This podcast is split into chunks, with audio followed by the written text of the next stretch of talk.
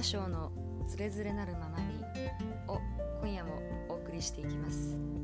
こんばんは原章です。はい。えっ、と前回のね放送でちょっと風邪をひいて、まあ、病み上がりみたいな感じでお話ししました。最初のねなんかごほごほみたいな感じでなったのはあれはもう演出なのかわざとなのかたまたまなのかっていうのはちょっとですけどまあちょっと私も自分であの聞いたりとかすると結構ねなんか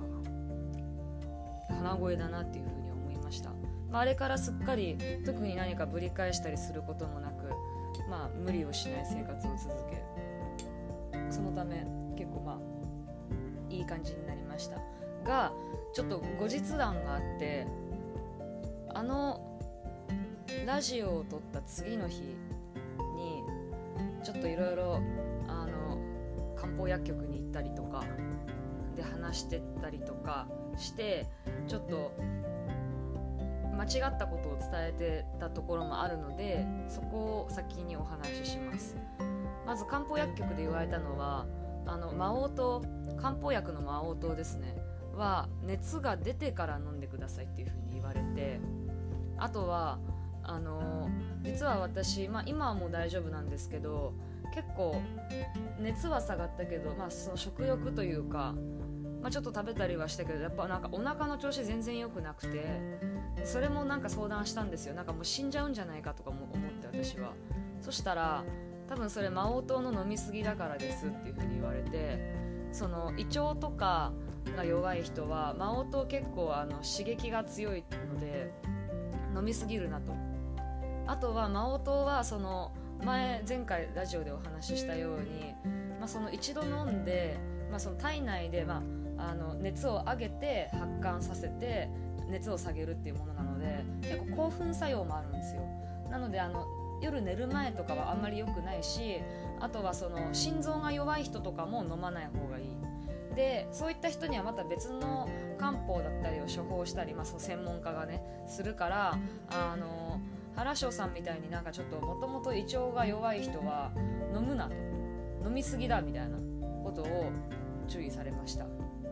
でその後にあの台湾料理屋に行ったんですよ。全然お腹空かないんですけど、まあ、その台湾人のあのおばちゃんたちに会いたくて店員さんのね。で行った時にちょっと私あの今日病み上がりで胃腸やめよくないからさみたいな。豆腐あったかい豆腐くださいとか言ってあじゃあ小豆とかにしとくねみたいな、まあ、ハトムギとか入れなキクラゲとか食べな方がいいとか言われてあのあったかい豆腐食べながらちょっとお客さんもあまりいない時間だったんで喋っててその時になんか私最近その熱出て食欲なくてであのみかんだけは食べ23個食べたんですよって前のラジオと同じようなことを台湾人のおばちゃんたちに言ったらちゃ怒られてみかん食うなみたいな。そんな時に熱出てる時にみかんなんて食うなみたいな。なんか台湾だと、えっと、特に女性のその生理期間中にみかんとかスイカとか体を冷やすものは食べないっていう風に言ってて、まあ、スイカはねなんか夏の食べ物だからなんとなく理解ができるというかトマトとかもさ夏の野菜だからあの熱を冷ますっていうのが分かるんですけどみかんもそうなんだっていう風にか冬のねみかんって冬の食べ物やしなんかこたつでみかんっていうのはあるけれどもそういう熱出した時とか風邪ひいた時にはみかんは食べるもんじゃないみたいな。あえーみたいな。ちょっとそれはすごい意外だったなって思って共有しました。であのみかん食べるんだったらみかんをなんか棒にぶっ刺してでそれであのガスばあのガスコンロで炙って焼きみかんにすればいいみたいな。そしたらあの効能が変わるから別にそういうみかんであればあったかいみかんであればあの風邪ひいてる時とか熱出てる時に食べてもいいけどあんまり美味しくないからねみたいな。私はあんまり好きじゃないんだよねって台湾人のおばちゃんたちはおっしゃってました。確かにね焼きみかんねって聞いてあんま美味しそうには思えんしそれが美味しかったらもう日本でやってるよね。多分昔から。多分あんま美味しくなかったんだろうね。ちょっと挑戦してないんですけど挑戦してないのにちょっと食わず嫌いで言うのもあれですけど、まあ、焼きみかんだったら別にいいよということでした。はい。みかんが結構その効能を下げるあ効能というかあの体を冷ます冷やすっていうのは結構意外だったのでちょっとそれをお伝えしたかったっていうところです。だからねなんかあのー、今週末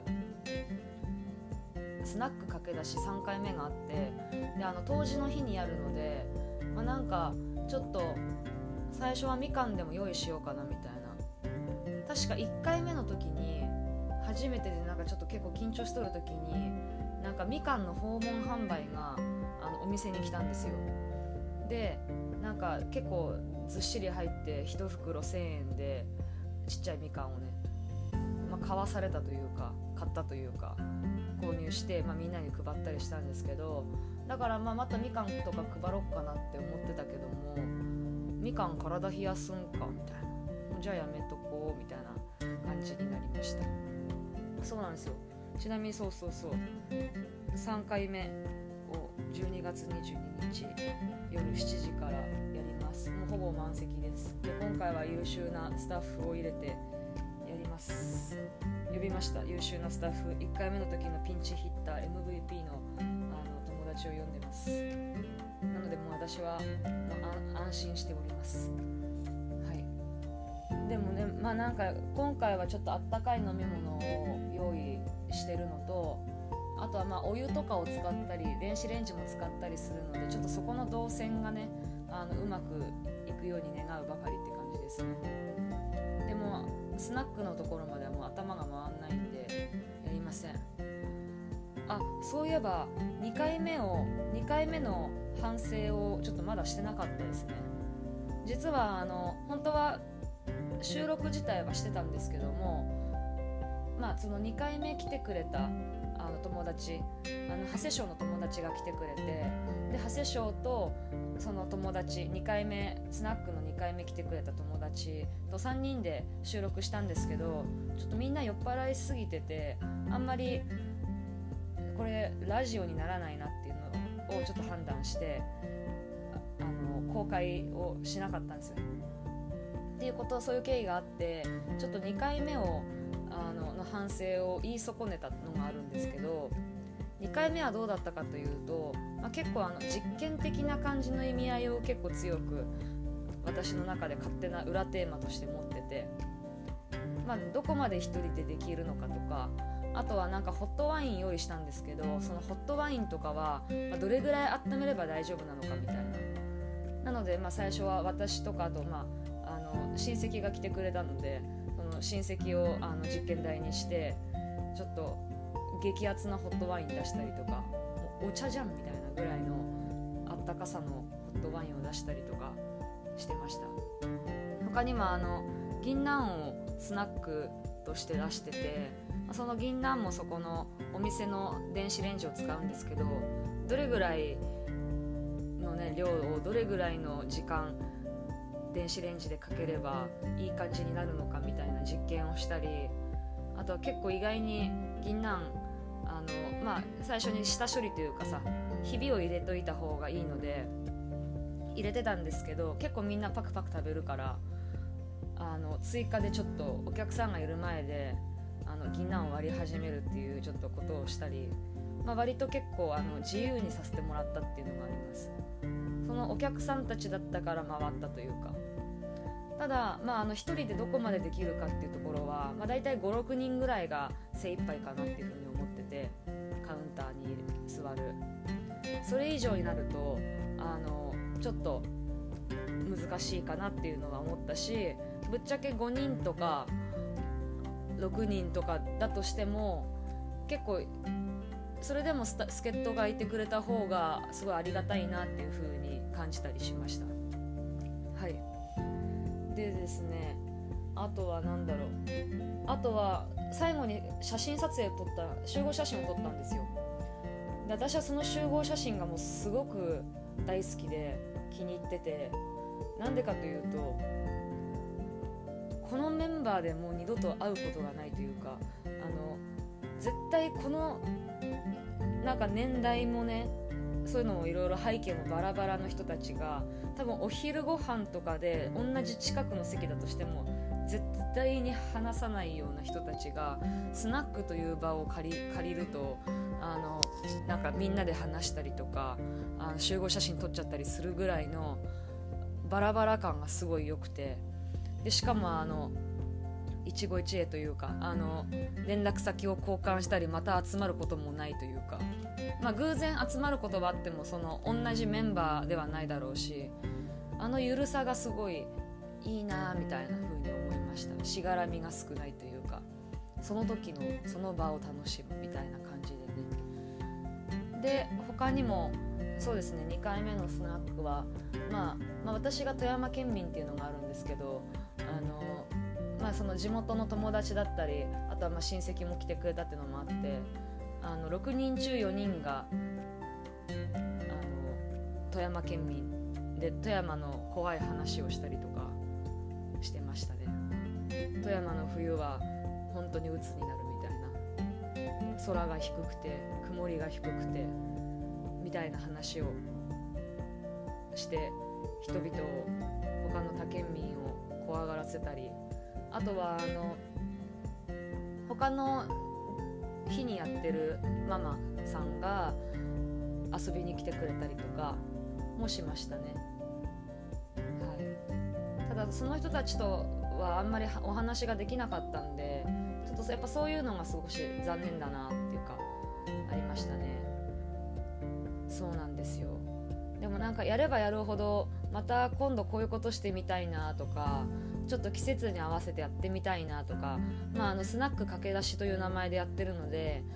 まあ、割とねなんか駆け出しながらその季節だったりとか状況に合わせてやっていきたいなっていうふうに思っています。で3回目は、まあ、冬至の日っていうのもあるので最初はね冬至のことを忘れててまあイブイブイブだなっていうふうにクリスマスイブイブイブだなって思ってたんですけどまあ先週その風邪をひいたりとかもしてその当時だっていうことを知ってそ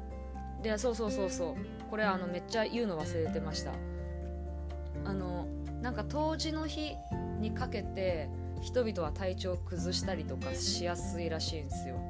であの漢方薬局の先生が言ってました。今の時期は本当に多いみたいな。インフルエンザも多いし熱を出しましたとか風邪ひきましたとか、まあ、そうじゃなくてもちょっとねいつもよりもちょっとメンタル崩しやすかったりとか。そういう人が不調の人がすっごい多いって。なのであのそういう大事な時にあ大事じゃない。こういうそういう時に大事なことを決めない。って決めない方がいいみたいな。で冬至から冬至を境に春分,、ま、春分にかけてあの日の日がだんだんあの伸びてくるのででだから新年の抱負とかあそういうのを掲げたり昔の人はよく分かってたよねみたいなことを漢方薬局の先生に言われました。なるほどなるほどなるほどみたいなね。だからまああのそうですね冬至の日スナック駆け出し3回目は無理をしないかなっていうふうに無理をしないでやろうと思っています。まあもう今から緊張してるんですけどそんな感じですね。で1月も2月も1月からまたあの月1回で入ることになって、まあ、大体金曜日にやります。第3金曜か第4金曜あたりにやります。ちょっとまだあの日程が確定してないんで確定したらあのラジオでは先行してお伝えしようと思います。そう今回ちょっとさなんかお知らせが遅くなっちゃったりとかしてっていうことがあったんですよね。それははい私が何もなんか概要はもうちょっと後から考えようと思ってたら風邪ひいたりとかして気が付いたら1週間前じゃんみたいな風になったっていうのもあります。そうなんですよね。だからねなんかあの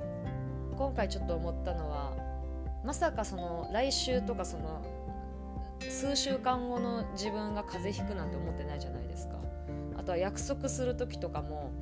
例えば友達と遊ぶ予定だとか会う予定だとかそういうことを立てる時も基本なんかいつもね晴れてる想定で組んじゃうんですよね。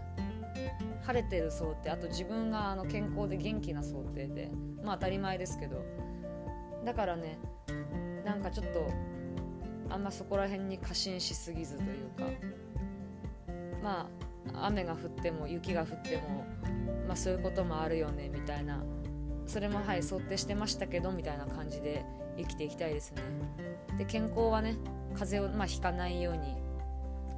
なるべくなのでお酒とかもねちょっと控えるようにしてだからもうビールとかも冷やさなくていいかなってちょっと思ったりはしたんですけどさすがにちょっとねあのみんながみんなあのどうかなっていうのは思ってせっかくお金払って飲むのにねぬるいビールなんて飲みたくないだろうなとかだったらそのコンセプトをもっとあの前面に押し出してスナック駆け出しじゃない名前にした方がいいのかなとかそもそもねコンセプト今のコンセプトは別にそういうあの健康スナック健康ではないのでまあ普通になんか余って余ったら私が飲もうみたいなビールをビールやお酒をご用意しております。はい。結構余ったお酒の飲みがちです、まあ、次に回すってこともあるんですけどハイボール以外角ハイ以外はあの大体ちょっと飲みがちなんですけどもどうぞよろしくお願いします。まああのぜひ聞いてくださる方、まあ、来年1月とか2月とか3月とかあのやっていくのでまあ行ける時があったらぜひお気軽にご予約くださいませ。はい。今日はえっ、ー、と前回のお話の補足とスナック駆け出し2回目の振り返りと3回目の開催予告でした。はい。ではここまでのお相手は原翔がお送りいたしました。ではまた来週。